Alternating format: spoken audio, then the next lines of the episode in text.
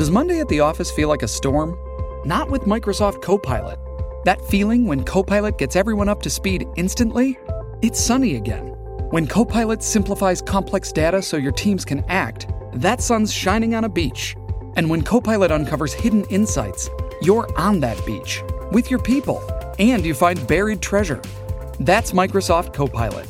Learn more at Microsoft.com/slash AI for all. The SGPN Fantasy Football Podcast on the Sports Gambling Podcast Network is presented by WynnBet. Bet $10 at WynnBet and get $200 in free bets. Bet big, win bigger with WynnBet. Download the WynnBet app now or visit WynnBet.com and start winning today. We're also brought to you by Coors Light. Get mountain cold refreshment delivered straight to your door via Drizly or Instacart by going to CoorsLight.com slash SGP. That's CoorsLight.com slash SGP. We're also brought to you by PropSwap, America's marketplace to buy and sell sports bets. Use promo code SGP on your first deposit to receive up to $500 in bonus cash. Head over to PropSwap.com or download the PropSwap app. And we are giving away $500 in our NFL Drafts Props contest. Just go to sportsgamblingpodcast.com slash draft or click the contest tab in the SGPN app.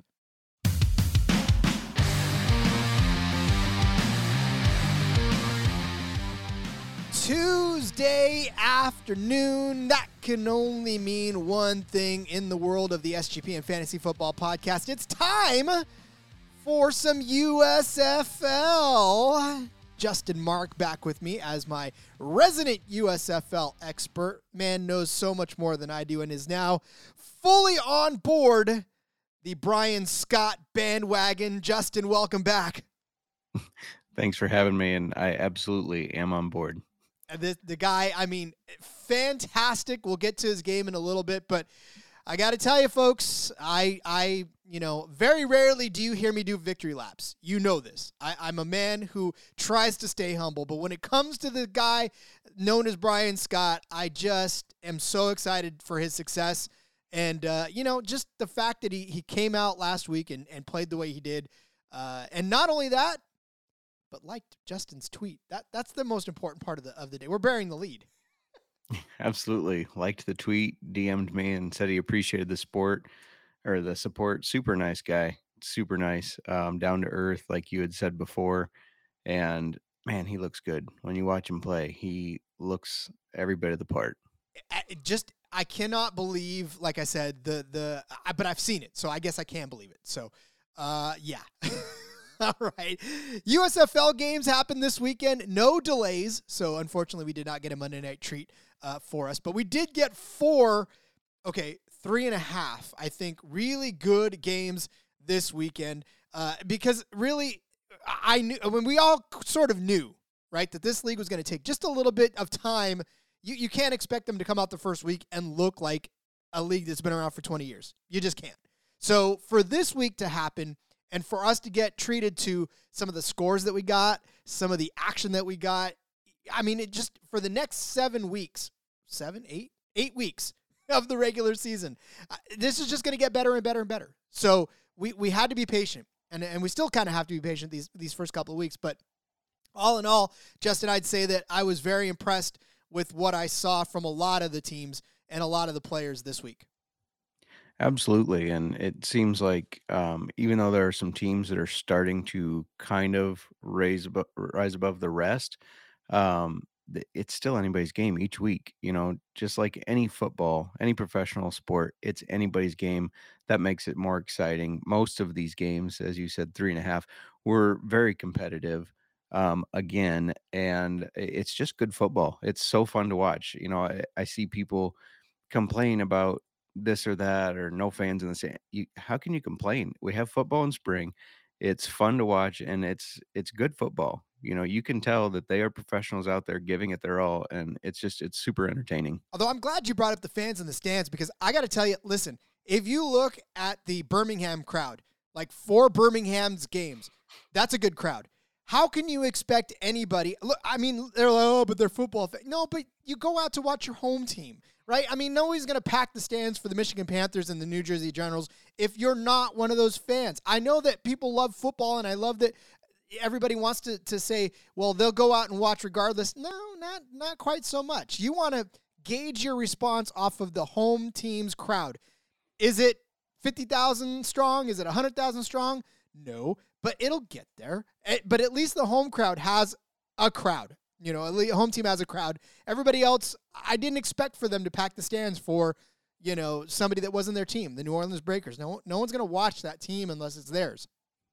Yeah, and and their the USFL's projection model is all based on the TV ratings anyways. So um, while you know it, it's nice to see fans in the stands, it, like you said, you can't expect people to travel from Michigan to go to the games because not everybody can just do that.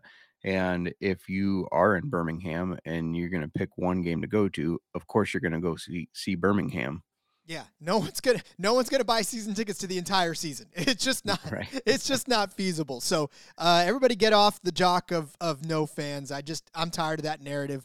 Uh, let this team be around two, three, four years, and then complain to me if there's still no crowds. Then you have an argument. This year, just let it happen, man. Quit being so damn negative about uh, crowds and, and fans in the stands because we're watching at home. Millions of us are watching at home, which is exactly what they want us to do. Absolutely. And so, we're enjoying it watching from home, from the comforts of our couches. I don't have to worry about rain in my living room. Uh, exactly. Well, I don't know. Maybe, maybe it depends on if the kids spill anything on me, and then then we're talking about rain. Uh, all right, so as we do in USFL Tuesday, uh, we're going to break down the four games for you, uh, eight minute format of breaking down the games. Then we're going to give you some free agent names because there were some folks that emerged off of these that, well, of course, we knew it from week one to week two. We know these rosters are still going to be absolutely fluid. So we'll give you six names to work on on your fantasy rosters. Keep in mind for your DFS and just uh, have a good old time. Uh, just getting to know new football players. It can never hurt to get to know a few of them. So, all right, load eight minutes on the clock. We start with the New Jersey Generals, who barely beat the Michigan Panthers. And this this game, ten to six, was the final score it, and it told every bit of how this game ended up. I, I, I wanted to I wanted to be entertained by this game, but there was so much there were so many mistakes and so much not happening in this game that I, I feel like this may have been a, a very limpy way to start off the the game. But the, for the Panthers, we, we take a look at uh, Shea Patterson, the first overall pick, and this is why we're going to Shea first, is he was the first overall pick in the USFL draft. Only 14 completions, on 29 attempts, 124 yards, no touchdowns, no interceptions. Justin, you can't have a quarterback completing less than half of his passes and expect to win a game. Agreed. Um, and they did, I think, for the second week in a row. I don't think I think he was right around that mark last week. So they they've got to get the ball moving in the air. Um, I know that they have ran the ball decent. It's been okay, and their defense has played all right, but they've got to start moving that ball in the air more efficiently rather than moving it in the air the last couple drives. Seems like the past two games, it's been the last couple drives that they've really moved that ball um, and had success. I think that's probably more because of prevent defense, but um, yeah, they they got to figure something out in that passing game. And and really, to be honest with you, the, it's not the receiver's fault. I mean, because you look at what Lance Lenoir did last week, and he did all right. I mean, obviously this week he, he diminished. Now you can sort of thank the Generals' defense for that. They definitely did play tough. Uh, the Panthers had so many three and out. They had five three and outs in this game, eight total punting drives. It just did not seem to catch at all for this Panthers offense, and yet they were still in the game. So, you know, even that little alert told me, hey, guess what? The Panthers still had a chance to win. In the end, they, they were driving down the field, and uh, the longest drive, the longest drive of their day, uh, to be honest with you, and they, they couldn't pull it through. So, but uh, and I think another thing, you, you look at the running game too for this. They they did now incorporate a three headed monster in Stevie Scott, Cameron Scarlett, and now uh, they actually got Reggie Corbin into the mix. And they kind of cut into each other's production. They really did. It seemed like it was hard for any of them to get anything going because of that. Um, it was very split. Stevie Scott had 26% of the carries, Cameron Scarlett 33%, Reggie Corbin 30%, and then Shea Patterson had three carries for 11%. So, yeah, everybody kind of stepping over each other there as far as getting uh, momentum going. Um, it's tough when you're coming in and out to really get the feel. Um, Scarlett, of course, did have the touchdown, but if you look at their rushing averages, Stevie Scott 3.6, Cameron Scarlett 2.4, and Corbin 2.6. Nobody could really move that ball much. No, and and you know seven carries, nine carries, eight carries. Scott had seven, Scarlett had nine, Corbin had eight. It just yeah, it, it literally was almost split evenly down the road. So no, not one guy had the opportunity to carry the ball more. And you know, you talked about their averages, but the longest run for any of those was Corbin with nine yards, nine yard run. That's really not going to get it done for you in the end. So yeah, I mean that that running game's going to have to get going to take some some heat off of Shea Patterson. But I will ask this before we move to the receivers, Justin. Is it time to see what Paxton Lynch can do? Oh, it you know they we saw a little bit of him in the first game, and he didn't do much at all except throw an interception and fumble the ball. So I'm not sure if you trust him with that yet. Um, but yeah, it they got to do something. So maybe that is what is needed to at least spur some momentum.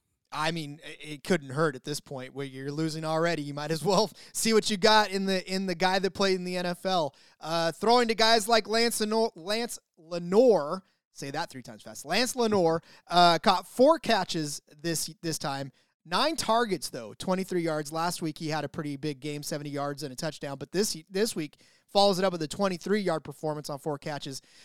I mean, his long was seven yards, so they did not stretch the field with him at all. Uh, and in fact, it turned out to be tight end Marcus Baugh, who led the team in receiving yards, at least with 38 of them on three receptions. But it, you're in for a long season if Marcus Baugh is your leading receiver.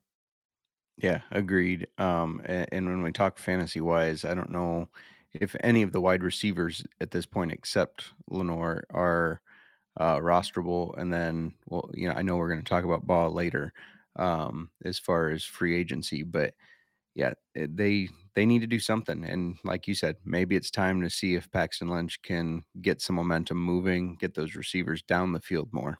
We'll touch a bit on uh, just like you said, coming up in our free agent period. But let's move over to the Generals, where the two-headed beast continues to roam free in New Jersey. Uh, Luis Perez and DeAndre Johnson split at quarterback again.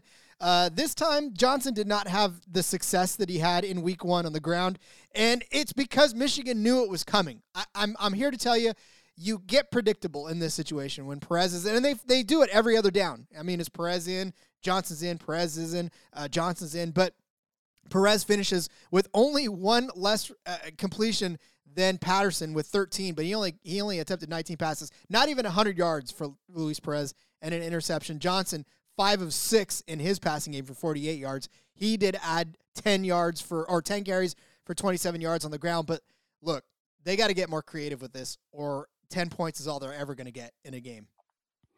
Yeah, no, I agree. Um, uh, you know, I'm probably biased and sound like a broken record here because I've been saying that I think Johnson's a better quarterback, but um, he, even when he was passing, he looked like the better quarterback. I think you need to pick one of these guys. I personally would pick Johnson because of his rushing upside and try to stick with them because then the defense won't be able to predict what you're doing so easily.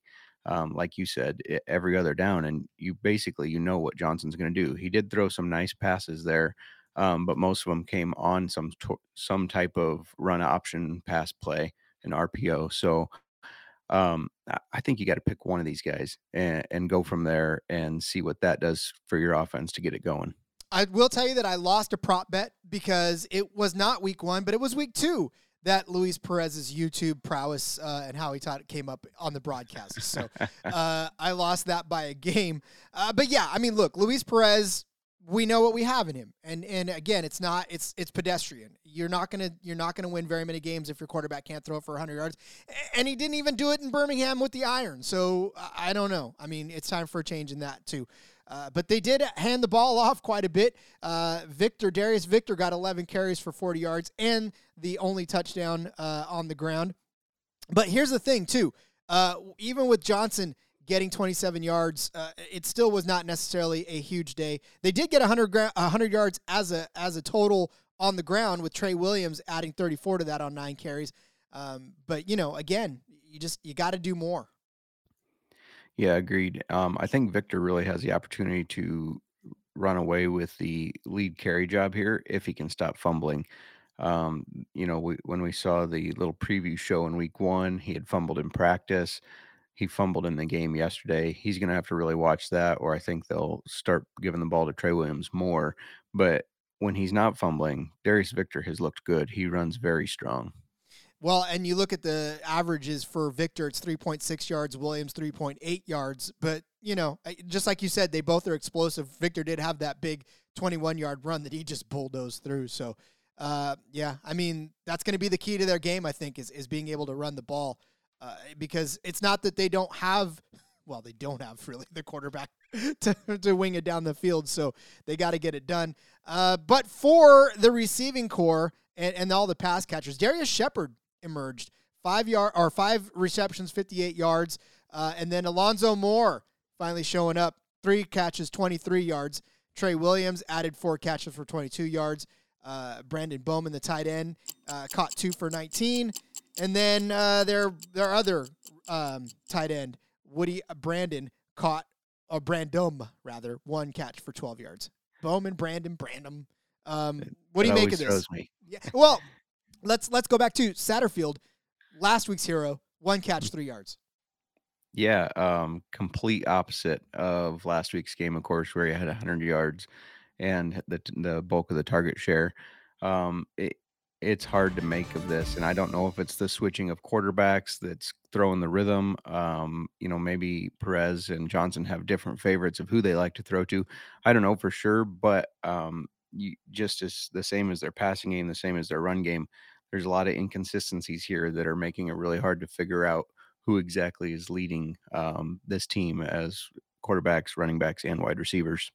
We warned you. We warned you week. We warned you preseason that it's going to be difficult and it's going to take a couple of weeks to figure out exactly who's going to emerge. We all can make our best guesses. We all can tell you who we think it's going to be. But even from week to week, we're seeing now as as the first two weeks are into the book are in the books that it could be anybody. So just keep uh, keep an eye on for the next couple weeks.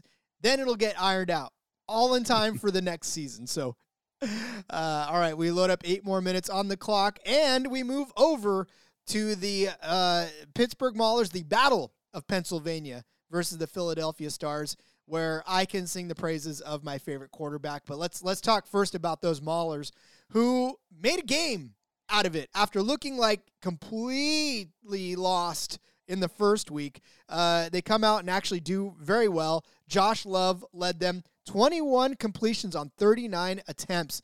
236 yards. We are seeing some NFL numbers on there. Two touchdowns, two interceptions. Uh, Josh Love had it all going on uh, in this game. He did, and he looked pretty good. You know, um, Last week they tried a little bit of Lauletta. They let him throw the ball 10 times. This week it was all Josh Love, and he did not do a bad job. Um, you know, obviously the Stars won, but the Maulers led that game at times. They stayed competitive in the game. Um, Love threw for two touchdowns, two interceptions as well, but um, continued to clean that game up and improve. And the, the Maulers might finally turn this around, and we we won't be going, what is going on with their offense? Well, and so you know, with with Love, it just it looked like he was very confident, and he did have to keep up with the stars. I mean, this was not a game mm-hmm. where he could be uh, a Shea Patterson and just sort of fade in the background. Because if he wanted to keep up with the stars, he was going to have to do exactly what he did, and he did.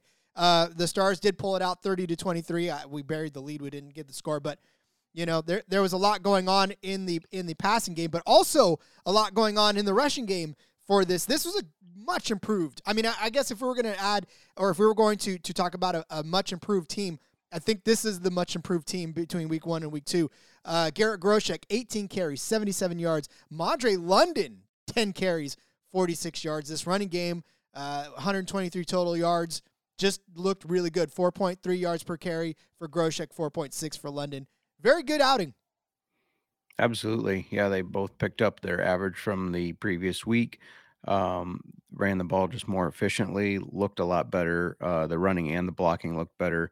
Garrett Groshek has a lead on this backfield, but I think both of them are relevant because of how many times the Maulers run the ball. Um, love how Groshek runs the ball. He's a tough guy, and there's one um, clip where he just gave a huge stiff arm to a guy. Um, I like seeing that out of a runner. I, I love seeing tough running backs like that. So that was good to see. It was fun to watch. Well, and I'm thinking that they may not be missing De'Veon Smith as much as we anticipated them missing when the start. I mean, they, yeah, they probably would be a lot better off with him, but it's looking like Garrett Groshek might not necessarily be uh, as big a step down as we initially had thought.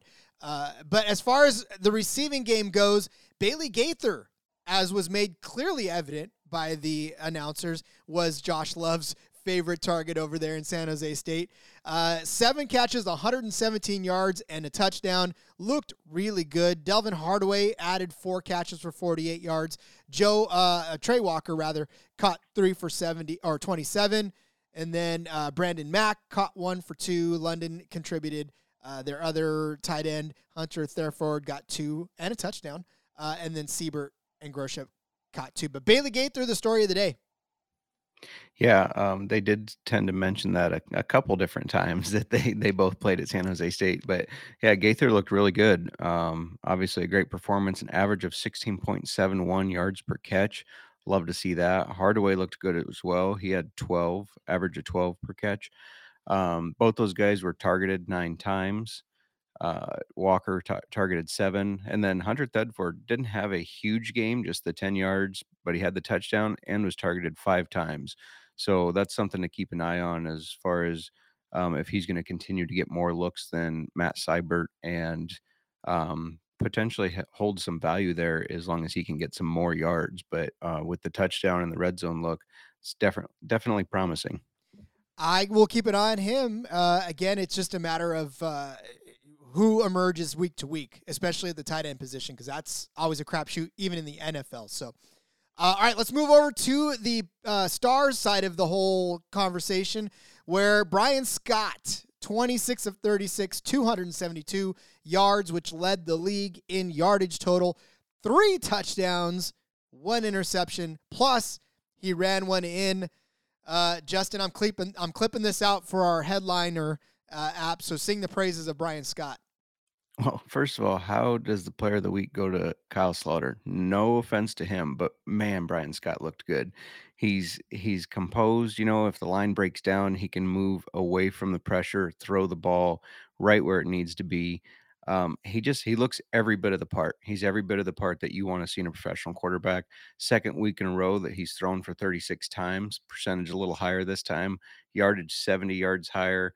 Um, he just he's what you want to see and he is fun to watch. He is worth. I just um, put something out on social media about if you have not watched a game, tune in and watch the stars because Bryan Scott makes it worth the watch. He will make you a fan of this league.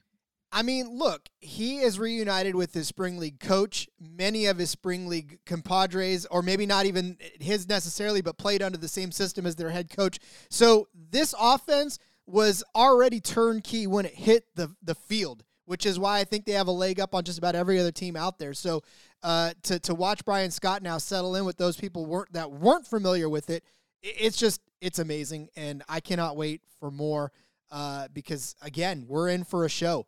So uh, let's turn. Well, I mean, look, we could talk about Bryan Scott for the rest of the five minutes, but let's not. Uh, finally, Paul Terry gets some uh, run in this, and he had eight rushes for 33 yards. Not a huge total, but uh, definitely getting some work. Uh, and then, of course, Bryan Scott got in there. Uh, Darnell Holland, not a very effective day. Two attempts for negative four yards, uh, but he got hurt. So unfortunately, that that ended his day early. But then, when one man falls, another uh, comes in, and that's Paul Terry's territory now. Yeah, and he looked really good. Um, scored the first three point play that we've seen in the USFL, so that was fun to see as well. Um, it'll be interesting to see, you know, if Holland's injury is going to be long term or if he'll be back. If he is back, I don't I don't know if this is a 50-50 backfield or which guy will take the lead. Um, I know going into this, they were pretty adamant about Holland's our running back. But um, like you said, when one guy goes down, the next one has to step up, and Paul Terry definitely looked like he can do that. Well, we almost saw a 300 yard game from a quarterback, so that means that there's a lot of pass catchers to talk about. So let's get to those. Maurice Alexander leads all stars receivers, eight catches, 87 yards, two touchdowns. And then Jordan Sewell uh, had six catches for 72 yards. Uh, Bug Howard, your boy, four catches, 44 yards. Uh, DeAndre Overton, three catches, 42 yards. Paul Terry, two catches, 16 yards, of course, with that three pointer as well. Uh, Darnell Holland got a couple of catches before he left. And then uh, Pro Wells, one catch, four yards. Uh, really, again, just an overall outstanding day for the guys like Maurice Alexander and Jordan Sewell, uh, who really just benefited from Bryan Scott having a great day as well. Yeah, that's what I was going to say. When, you know, when you have guys that Bryan Scott's throwing to, they're all um, capable of having good days because he doesn't focus on just one receiver. You can see him going through his progressions. So these guys are all relevant. Um, Alexander, nice day with the two touchdowns, um, but Sewell had more targets. So uh, interesting to see which one of those will leap ahead or if they will remain pretty consistent. And then I'm going to keep singing the praises of Bug Howard. He looks good. He gets open. Um, he he's a tight end, but he played wide receiver, and I think you can kind of see that in the way he runs the ball after he catches it. He's got his eyes downfield, and he's looking to make a move. It's funny. I watched him on camera when they were when they were panning to him, and it's like that's a receiver. Like that's yep. that's not a tight end. That's a receiver. Like when you see tight ends, you see like these big stocky guys, and he just he looks like a receiver. So I I get. I mean, I always get what you're saying, but by the same token, it's like, yeah, at, at some point, Bug's just going to go nuts. For sure. And I'm looking forward to it. there's a there's a, a harp reserved for you for Bug Howard corner is, is what we're what we're yep. getting at. Uh, all right, let's talk about the Birmingham Stallions, the home team versus the Houston Gamblers. I I'm here to tell you that I totally just misread this Birmingham Stallions team. They actually are a lot better than I gave them credit for. And I'm willing to just go ahead and step up and say, yes, I think they're going to be contenders by the end of the season uh, because they they really did handle Houston, who I thought was going to be a better team. 33 28 was the final score there uh, for J'Mar Smith. 20 of 30 for 229s, two touchdowns, and an interception. There was no sight, obviously, of McGough because McGough's hurt, but I, I got to ask are we going to see McGough again? I don't know how you can take the job from J'Mar at this point. Um, he's looked very good. You know, he brings that dual threat capability, and eh, he just looks like he's having fun out there. I think um, you watch him, and the guys around him seem to like him a lot. Eh, I think this is his team now. Um, I, I normally I do not like a guy losing his job because of an injury, but um, this is an instance where McGough did not look the best to start off. J'Mar came in and led from behind in week one for them to win. Then he gets his second win. I think you keep the momentum with him. I think changing at this point um, throws the momentum off of everybody. It it looked sketch obviously with that that pick six the trade the trade off of pick sixes you thought oh here we go. Uh, and then a field goal a punt a field goal on the next one uh, a fumble punt. But then all of a sudden uh, in the second half it was like something clicked. The, the adjustments were made because then the drives began to to result in, in some good stuff. Touchdown touchdown touchdown uh, you know a couple of punts at the end. But you know for J'Mar, I don't know if it was just knocking off some rust but yeah, he definitely looked good. Added some some yardage in the in the run category too. He had eight carries for 31 yards. So, yeah, I mean, I think this is J'Mar Smith's game unless unless something happens to him. I don't see McGough really making a, a big push to come back. So. Agreed. But, and that that pick he threw, uh, sorry to no, cut you off there, but that pick he threw, um, that was just a heck of a play by Likely, the cornerback there. The way he dove to make that, and then popped right up to run it for the touchdown. That that was just an excellent defensive play. Yeah, sometimes you just can't put it on the quarterback. It's it's good defensive play. Uh, but again, it always helps to have good guys to hand off to, and and uh, you know Smith has got that. Uh, C.J. Marable, which Justin, this was one of those good calls that you made in the preseason. 16 carries, 76 yards, and a touchdown. But Tony Brooks James just won't go away either. Nine carries, 62 yards, uh, no touchdowns. But you know, he had a good 24 yard run there in the game as well. Two really solid running backs for uh, Smith, who also can run the ball too. This is this is something that teams are going to have to watch out for. Yeah, week 1, I was a little surprised. Those 2 only combined for 49 yards, and then week 2, it was more of what I expected to see. They went off for 138. Um, CJ Marable's got 48% of the carries in week 2, 27% for Tony Brooks James. So definitely CJ's backfield as of right now. He also got the touchdown, but um, Tony Brooks James cuts in enough to that to remain relevant, especially when he's averaging 6.9 per, uh, yards per carry like he did la- this last weekend. I mean, again, a good solid running game, especially in leagues like this where it's not always easy to to pass the ball uh, because of just inconsistency at the positions or just not knowing the playbook well enough. So, yeah, I mean, these guys are going to be trouble going forward. So if you have them on your roster, congrats. If not, go get one. Uh, find a way to trade for Tony Brooks James is probably one that people will, may let go depending on who they have also as well. So, uh, all right, let's talk receiving uh, where Victor Bolden Jr. had the most catches, did not have the most yards. He had eight catches for 39 yards in the game, but it was Marlon Williams, three catches, uh, 88 yards, and a touchdown. Uh, his long 64 yarder that gave him the time. I was just a great play overall. Uh, and, and that was one that I think really set the tone, especially like I said in that third that third quarter. Um, Osiris Mitchell gets a touchdown on three catches, 48 yards. Uh, and then Mar- Maribel gets in there for a couple catches. Brooks James, uh, and then also Cary Angeline, the uh, tight end. Uh, yeah, I mean a couple of big targets, and then just sort of periphery guys. Yeah, Osiris Mitchell's second touchdown in two weeks. Um, so it definitely looks like he's becoming kind of a favorite around the end zone there. That uh, throw to Marlon Williams, that was a nice throw. Um, I was very impressed when I saw that. It just glided right to him. It was right where it needed to be. So that was a, a great play by both wide receiver, but also by uh, quarterback J'Mar Smith. Vic Bolden had 12 targets, 40% of the target share. So even though he didn't have as good of a day, um, still a lot of value there. You give J'Mar another week of practice. I think he's settling in. I honestly think you're going to see more of that, especially 30. This was a, this was the highest scoring game of the weekend right here. Which, by the way, just to pat myself on the back real quick, I had the over on this and uh, it crushed nice. it. so, uh, all right, let's move over to the Houston side of it.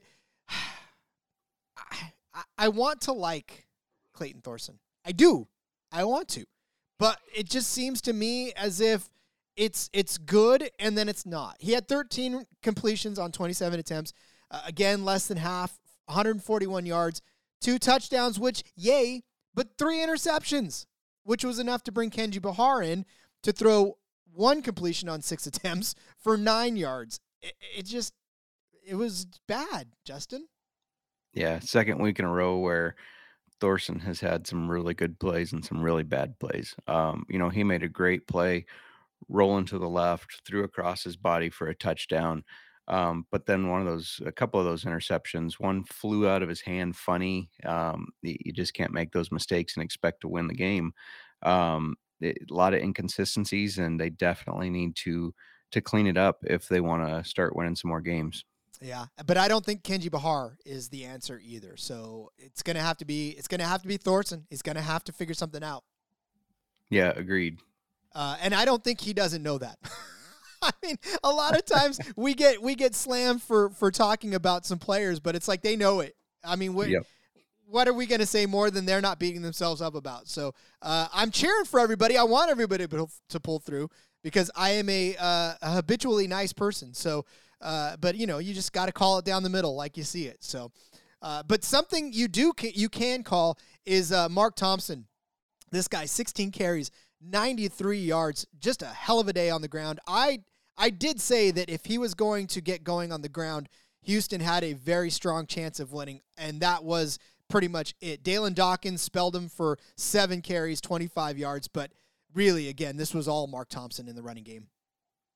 Yeah, in his second week in a row where his average has been over five yards a carry. He had 5.5 in week one, 5.8 week two. So definitely somebody that has a lead on the backfield and has a lot of value. Yep. So again, if you have Mark Thompson, I know you're not letting him go uh, unless you really, really need help. But uh, this is like more of a DFS name to keep an eye on, depending on how people actually uh, or how DraftKings starts to uh, adjust the the pricing on that. But yeah, I mean, he is the guy, and he will continue to be the guy, especially if Thorson uh, is, you know, still only completing half of his passes. But we'll move on to the receivers, where we'll talk about uh, Anthony Ratliff Williams, who led with five catches for 40 yards. Uh, but it was Tyler Simmons who had the touchdown catch, along with Isaiah Zuber. Um, Simmons had two catches for 53 yards. Zuber had two catches for 29 yards. Uh, Julian Allen caught three for 14, and Tyler Palka caught two for 14. But uh, again, it was Simmons and Zuber. Zuber, little over Zuberith, Zuberith. What? Uh, what? but yeah, those those are the guys with the touchdowns. Yeah, and Zuber looked good last week. Looked good th- again this week. Um, seven targets, twenty-one percent of the target share. Tyler Simmons, guy played, um, guy that played college ball at Georgia. I feel like I can't talk today. uh, two receptions, fifty-three yards, ten targets though. Um, so thirty percent of the target share. If he continues to get looked at that often, um, he's definitely going to rise to the top of this receiving core. Read into those numbers though. A lot of those were drops. You know, like a yeah. guy gets ten targets. There were some overthrows, sure, but there was a, there. Yeah, poor Thorson was not getting helped out by his receivers. That's for sure. So, uh, but this is this is a, a, receiving room to, to monitor. So keep uh, keep your eyes posted on our on our feed because we'll we'll keep you updated on which which receivers are actually going to be uh, the ones moving forward for Houston. Uh, should Thorson find his way around? Now to the marquee matchup which I feel like we should give ourselves more like 16 minutes to talk about this one. Um, I say marquee only because uh, the score may not dictate it, but this was a game where New Orleans proved both of us wrong, Justin. This is our we need to eat crow game because the New Orleans Breakers throttled the Bandits 34 to 3. Just nothing going right for the Bandits, but for the Breakers, Kyle Sloter had a Bryan Scott esque performance in this game. 25 of 39 for 266, two touchdowns, no interceptions. The man snapped his groin, came back and continued to play. He gets he gets my Iron Man of the Week award. Yeah, um, he looked awesome. I misread this team on offense, defense, all across the board. I misread this team. They're proving me wrong. Um, Sloter looked really good. Um, he's a guy that I'd I'd like to see do well. You know, I he spent some time with the Bears in their training camp, um, and so I'm a fan of him because I had researched him then. But yeah, looked good. Couldn't do anything wrong. It seemed like. Um, and if he continues to play like this, they're going to be a tough team to beat. They most certainly will. I'm not. Uh, so was it Colby that, uh, or yeah, Colby always talk about Sloter Saturdays. Well, it is. We were in for a Sloter Sunday, is what we were in for. Uh, like I said, if you can snap a groin and come back, bro. I mean, you you've got my vote. So, uh, but it actually was the run game too that helped him out quite a bit. Jordan Ellis, 21 carries, 64 yards. I mean, the yardage total was not necessarily there for Ellis, but to carry the ball 21 times uh, you know, it helps your quarterback quite a bit to be able to hand off the ball that much. Of course, a lot of that was when they were already up huge, anyways, so it really didn't matter. But also, uh, TJ Logan, 10 carries, 43 yards, and he had the touchdown. Of course, Kyle Sloter ran one in as well. Uh, but yeah, I mean, it's an Ellis and Logan backfield, and, and we're all just living in the rest of the world with it. Yeah, and they've both have looked effective and good at times. Um, I actually kind of think TJ Logan has looked a little bit better, even though Ellis seems to be getting more carries, um, 64% of the backfield compared to 30%. But um, it'll be interesting to see how that plays out going down the season if Logan continues to have a higher yard per carry average. Logan just looks more explosive. That that's really mm-hmm. what it is. I mean, Ellis looks like a plotter, which uh, you know, there's nothing wrong. It's just like when people call quarterbacks game managers. It's nothing bad. Like a, a, plotter, you need those plotters. You need those guys to just push around for three or four yards right away or, or a couple of yards here and there uh, to soften up the defensive line. Like everybody has their purpose, but Logan Jr. looks like the kind of guy that could just, you know, bust out and go. So uh, I, I definitely like that side of it as well. Um, but yeah, I mean, uh, just I don't know that uh, I, I want to get the ownership percent. I mean, the rostership percentages for these players because uh, TJ Logan was the guy that was picked, but I think Jordan Ellis might still be out there in some leagues. Yeah, um, TJ Logan was somebody that I picked up uh, after week one. So was excited to see him run that touchdown in. that, that's definitely nice to see too. When you're when the guy you picked up on waivers scores you a touchdown, uh, there's a badge for that in Yahoo, right? So. right. uh, all right, so let's talk about who Sloter was throwing to. Uh, Jonathan Adams uh, well, again, one of those names where people last week wouldn't have ever thought, but here he is catching five catches, 92 yards. Uh, and then, of course, Tay- uh, Taywan Taylor, five catches, 43 yards. Johnny Dixon, uh, five catches, 42 yards. Logan actually caught four himself for 29 yards. And then the man of the hour, our, our own Wolf of Oaklawn's, uh, Shawn Poindexter, two catches, 26 yards, but a pretty touchdown catch as well. Uh, and then Justin Johnson caught two for 23. Sal Cannella got in the mix with a catch, but very impressive play by these Breakers receivers. Yeah, both touchdowns were um, great examples of field awareness on both of those. The guys were right by the sideline or the back of the end zone and tapped both feet down before they were pushed out. Um, very impressive. And then Jonathan Adams had uh, multiple catches, is the one-handed one. Then he had another one where he kind of turned back and jumped and reached over the defender. He looked extremely impressive. Um, as far as wide receivers that have looked the part, Sunday watching Jonathan Adams, he looked the part. He looked every bit of a professional wide receiver. Um, and and yeah, he I was just very impressed with his play. OBJ probably called him afterwards. It's like, hey man, don't uh, don't steal my thunder.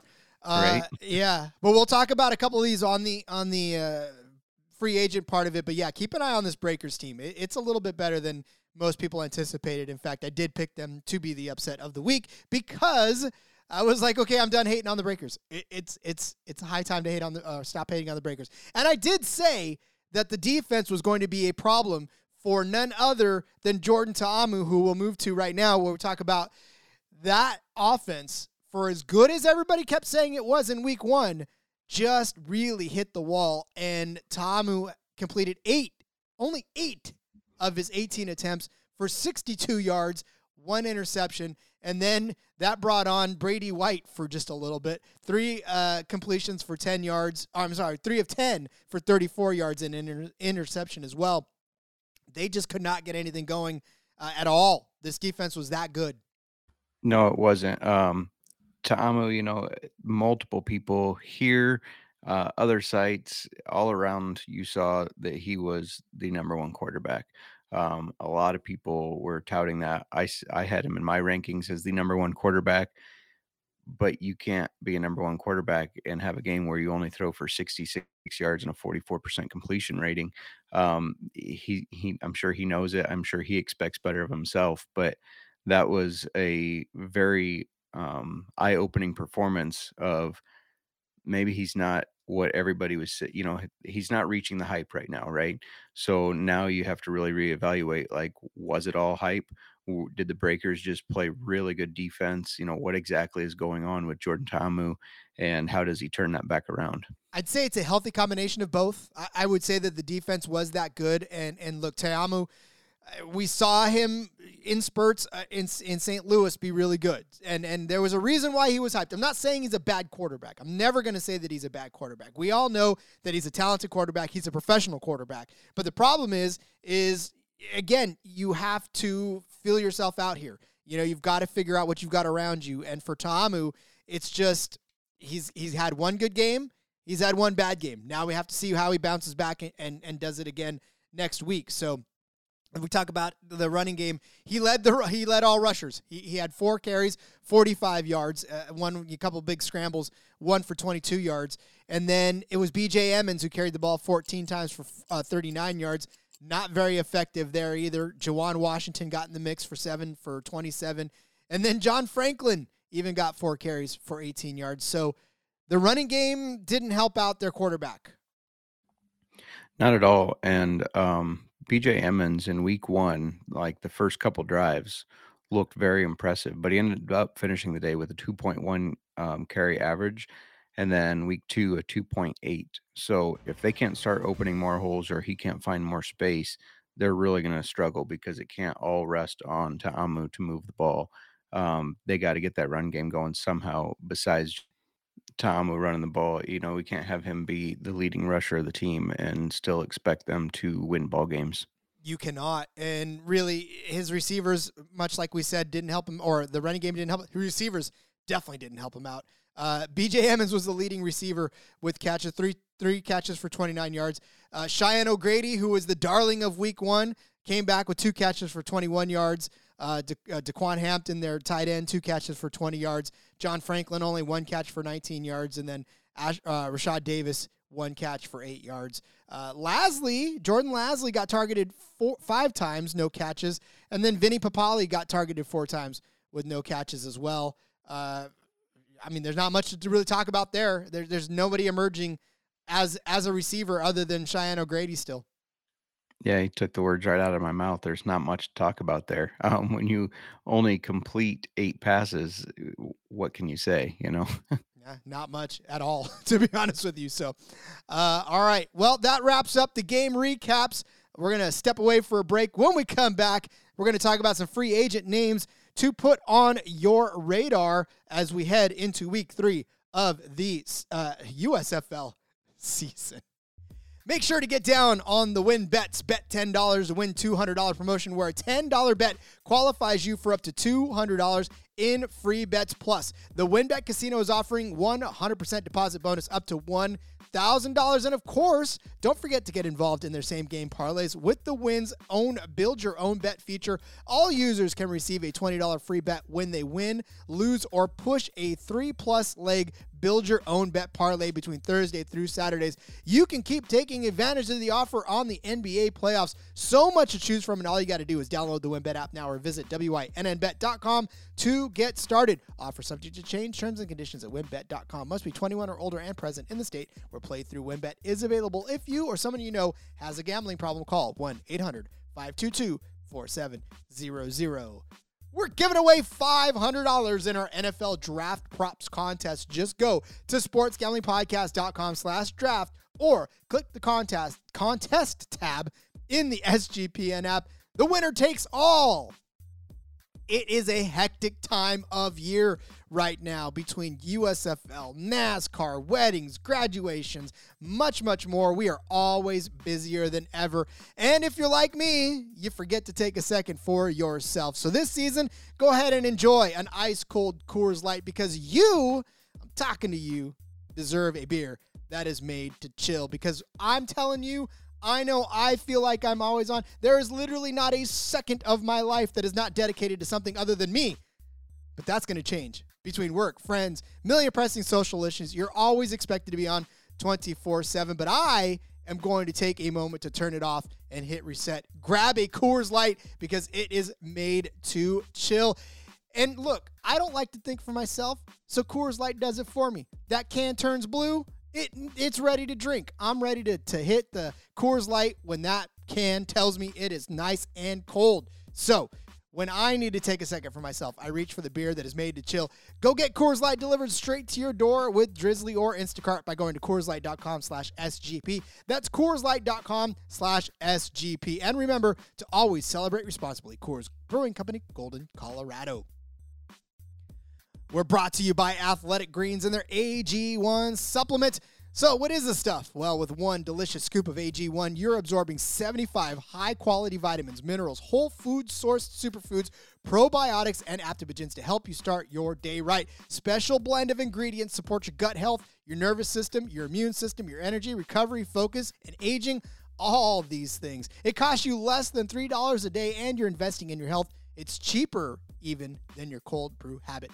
AG1 supports better sleep quality and recovery, and Athletic Greens has over 7,000 five star reviews. To make it easy, Athletic Greens is going to give you a free one year supply of immune supporting vitamin D and five free travel packs with your first purchase. All you got to do is visit athleticgreens.com slash SGP. Again, that's athleticgreens.com slash SGP to take ownership over your health and pick up the ultimate daily insurance.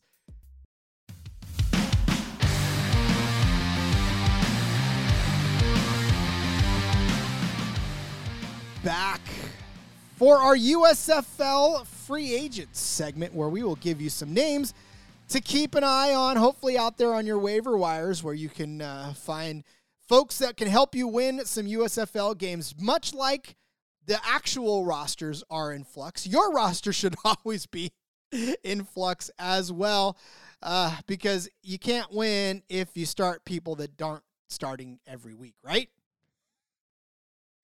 Uh, all right, let us start uh, by look. We're gonna we're gonna hit on a lot of guys on the stars because to be honest with you, it's just what it is. With Bryan Scott throwing them the ball, there's so much to love about it. So you might as well just load up on your stars player.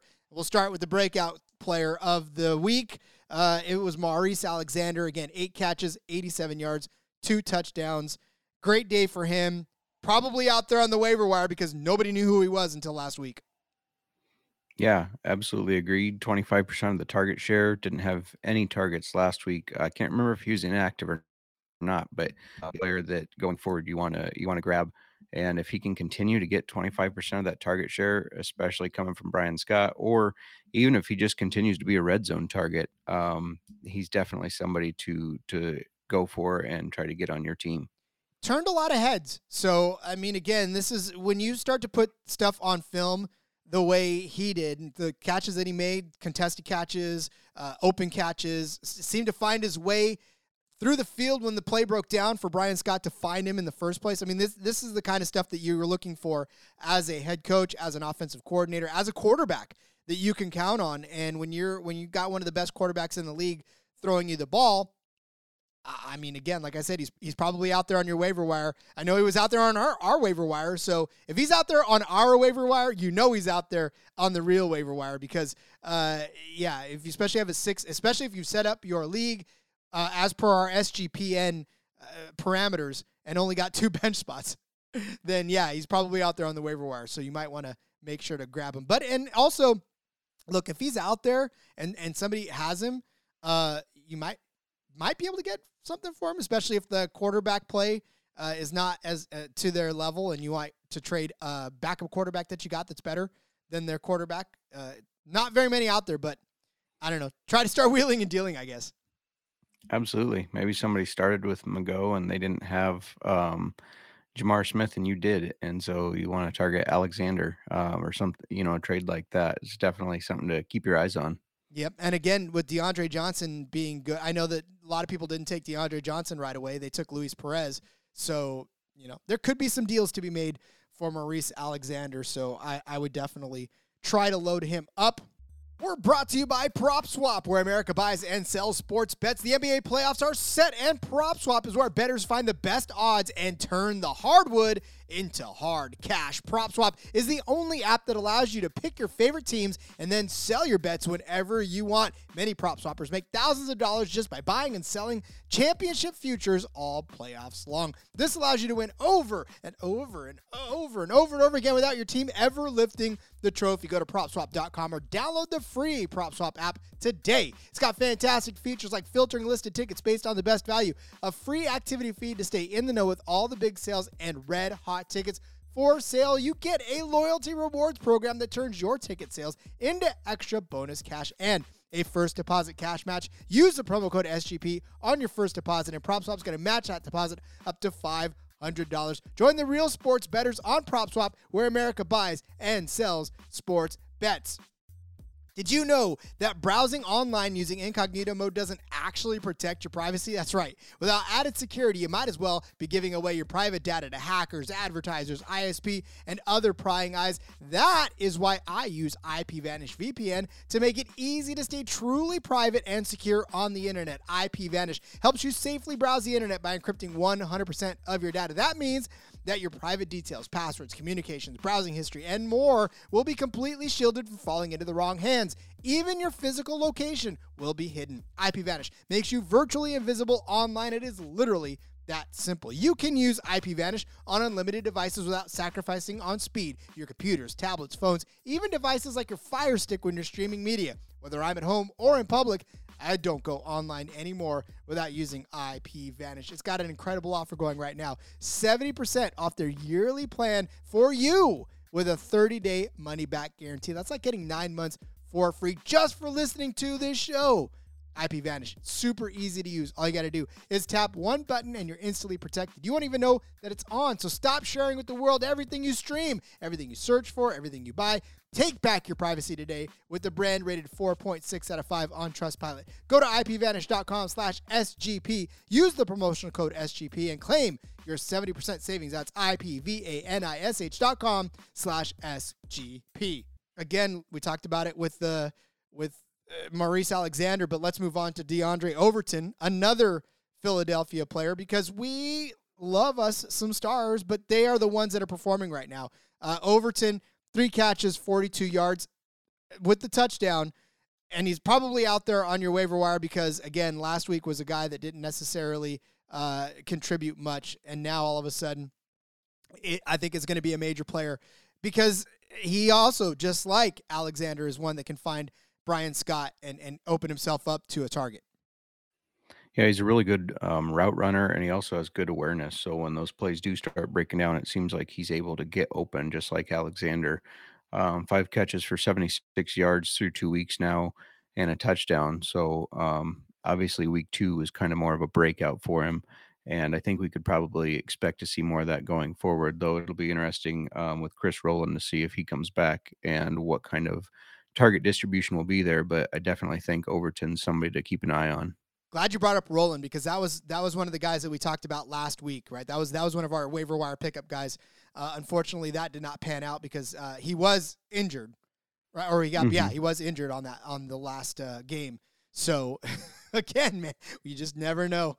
Like it, it just it, it, happens, and you're just thinking to yourself, well, I, I guess this week I'll go after another one of those names.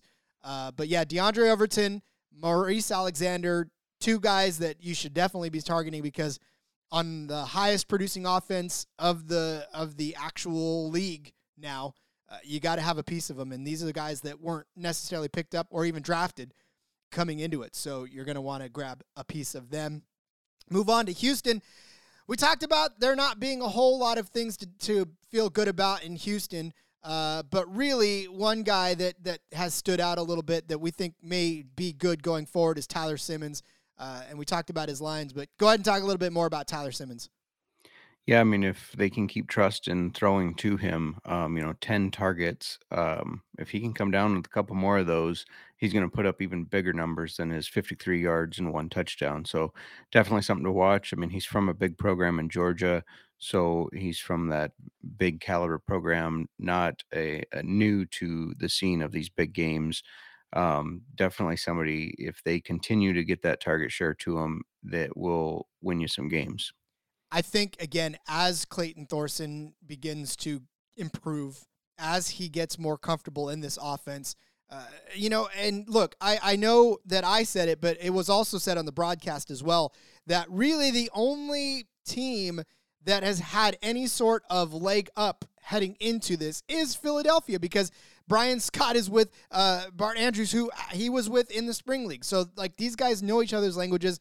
They're speaking to each other uh, after three or four seasons worth of actually playing together as a tandem. So there's there's really no substitute for that. And these other quarterbacks are still trying to, to get into it. And the Gamblers scored 28 points, which is not bad considering what we saw last week from all of these offenses. So Tyler Simmons, yeah, if he can continue to, to get the target share, uh, I, I think he's going to be a big name moving forward. So and and out there. He's out there. I know he's out there because he didn't do anything last week. So uh, definitely look for him on the waiver wire. Uh, let's move on to Marcus Baugh of the Michigan Panthers, who once again we talked about not a whole lot to get excited about for there, but uh, a big injury here. Justin has Marcus Baugh looking like he might be the guy going forward at tight end. Yeah, Joey Magnifico carted off. Um, did not look good. Uh, we haven't had an update on that, but it definitely didn't look good. Uh, Marcus Baugh seems to be the guy that will take over there and will be the is actually the number one tight end before that as far as targets go. So definitely that's going to expand even more now. Um, he holds 15% of the target share last week, three receptions for 38 yards, 13% of the target share overall through two weeks. Um, so it's definitely if you're hurting at tight end, or even if you had Magnifico like I did, um, Marcus Baugh is somebody to keep your eye on and to target. Um, I think just you know we say how tough this tight end position is, so you could definitely do worse, right? You've had to change your team name so many times, man. It, it's, I know. you're just gonna have to keep doing. it. You're gonna be that guy that's not gonna have the same team name for two weeks in a row. But that's all right. Uh, Yeah, I- that's that's the fun of it, right? Right. Sometimes I, I feel like I can't do that because um, it throws off my mojo. I'm very superstitious like that. So if I'm continuing to win, I just have to keep it. But if I'm continuing to lose, I will change my name, thinking that's got to be the reason. It's got to be my name. uh, well, I, if you're out there and you want to change your name, uh, find something to do with Jonathan Adams because uh, that man, we talked about him in the game recaps. He's just, he's Superman and definitely a guy that wasn't highly sought after coming into this week. Uh, a, a guy that just sort of flew off of the bench and, and really grabbed uh, the attention of everybody. Five catches, 92 yards. Like we said this week, just a, a outstanding performance and feels to me if if we're going to ride the narrative that that Kyle Sloter is going to get better and going to be a better quarterback week after week, then Adams and any of those receivers on there, I think are going to have instant value. But I just I really did like the way Adams looked. He outshined every every pass catcher on there. Even the guys that caught the touchdown passes, it still to me seemed like Adams was the better player. So uh, he's out there on your waiver wire, I'm sure, uh, because again in the in the SGPN setups, the benches aren't deep, and Adams was not picked and not drafted. Yeah, he had multiple wow catches, and I I feel like wow catches just gain trust from your quarterback. And um, so he's just going to continue to get looked at. 19% target share over two weeks, 23% last week. Um, yeah, he just, he really looks the part. He looked the best of some receivers that have looked really good through two weeks. Um, so I definitely think he's the guy that if you can target just one breaker to get, he's the guy to get. He is the guy to get, uh, you know, because again, the other ones, uh, Poindexter obviously got drafted uh, really early, and then uh, Taywan Taylor might be another thing, another name to keep an eye on if he's out there on the waiver wire. Uh, you know, but uh, again, I think it's Adams that you're looking at this week to go grab. Uh, move over to the Maulers, where really there's nothing super exciting at all to look at there. Uh, but one guy that I think is is emerging a little bit is Madre London. Got some carries in there as well, so uh, I, he's creeping up to me on the list of folks I want to pay attention to. Uh, definitely not somebody who I'm I'm gonna go spend the whole farm on, but uh, you know, again for this this Pittsburgh team, it wants to run the ball. So if you're gonna grab if you're gonna grab a running back from that that uh, team, the one that's already taken is already taken. Madre London still could be out there. Yeah, and even though they threw the ball more in week two, um, they're definitely a run first team, and you can see that in their game planning.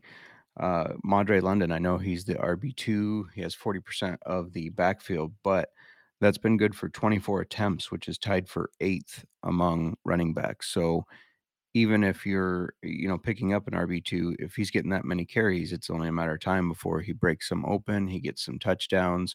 Um, if you're hurting at running back, he's definitely somebody to keep your eye on. Um, 24 attempts is only one less than Stevie Scott, who originally I thought was going to lead this league. Um, thought Jeff Fisher was just going to ride Stevie Scott, and but he didn't. And then London looked much improved in week two over week one. Um, had a 4.6 average this last week, so looked a lot better. If that continues to stay up there, um, he's definitely somebody that can can fill a spot for you if you're hurting at running back.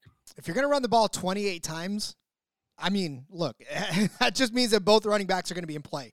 So if you're if you're hurting at running back, if you need some help, uh, go look out for Madre London, who could be on the waiver wire for you. Ah, Justin, we have reached the end of the list. I love talking USFL, man. It's a lot of fun. Even sitting here with a cold, I feel like I'm sniffling and clearing my throat. It's it's always fun talking USFL. Uh, but it's also fun watching USFL, and we did, like I said, get treated to a lot of good games this weekend. Week three is going to be another just outstanding week that we got coming up. Uh, we got the Bandits Gamblers, Stallions Breakers. That's going to be a good one. Uh, and then we got the Maulers and the Panthers, and the Generals and the Stars, who I can't wait to see uh, that game as well. My favorite team against my favorite quarterback. It's it's a tough call. Go Stars. Oh, sorry. I don't know, man. I may have to root for the the Generals, uh, except when they play the Stars. It's just it's gonna be tough. Uh, all right, Justin, let everybody know where they can find you on social media once more. Yep, give me a follow at JMark Football. That's right. And then find all of his hard work, his hard USFL, NFL, whatever else we ask him to do around the SGPN out there on the Sports Gambling Podcast Network. As always, you can find me on Twitter at RJ Villagomez. You can find the show on Twitter uh, at SGPN Fantasy. And of course, make sure to follow everything that goes on on the Sports Gambling Podcast website. But until Thursday, when we talk NFL, we'll return next Tuesday with more USFL talk, and Justin will break it down with me, the week three action. Good luck on your matchups this week. And as always, let it ride.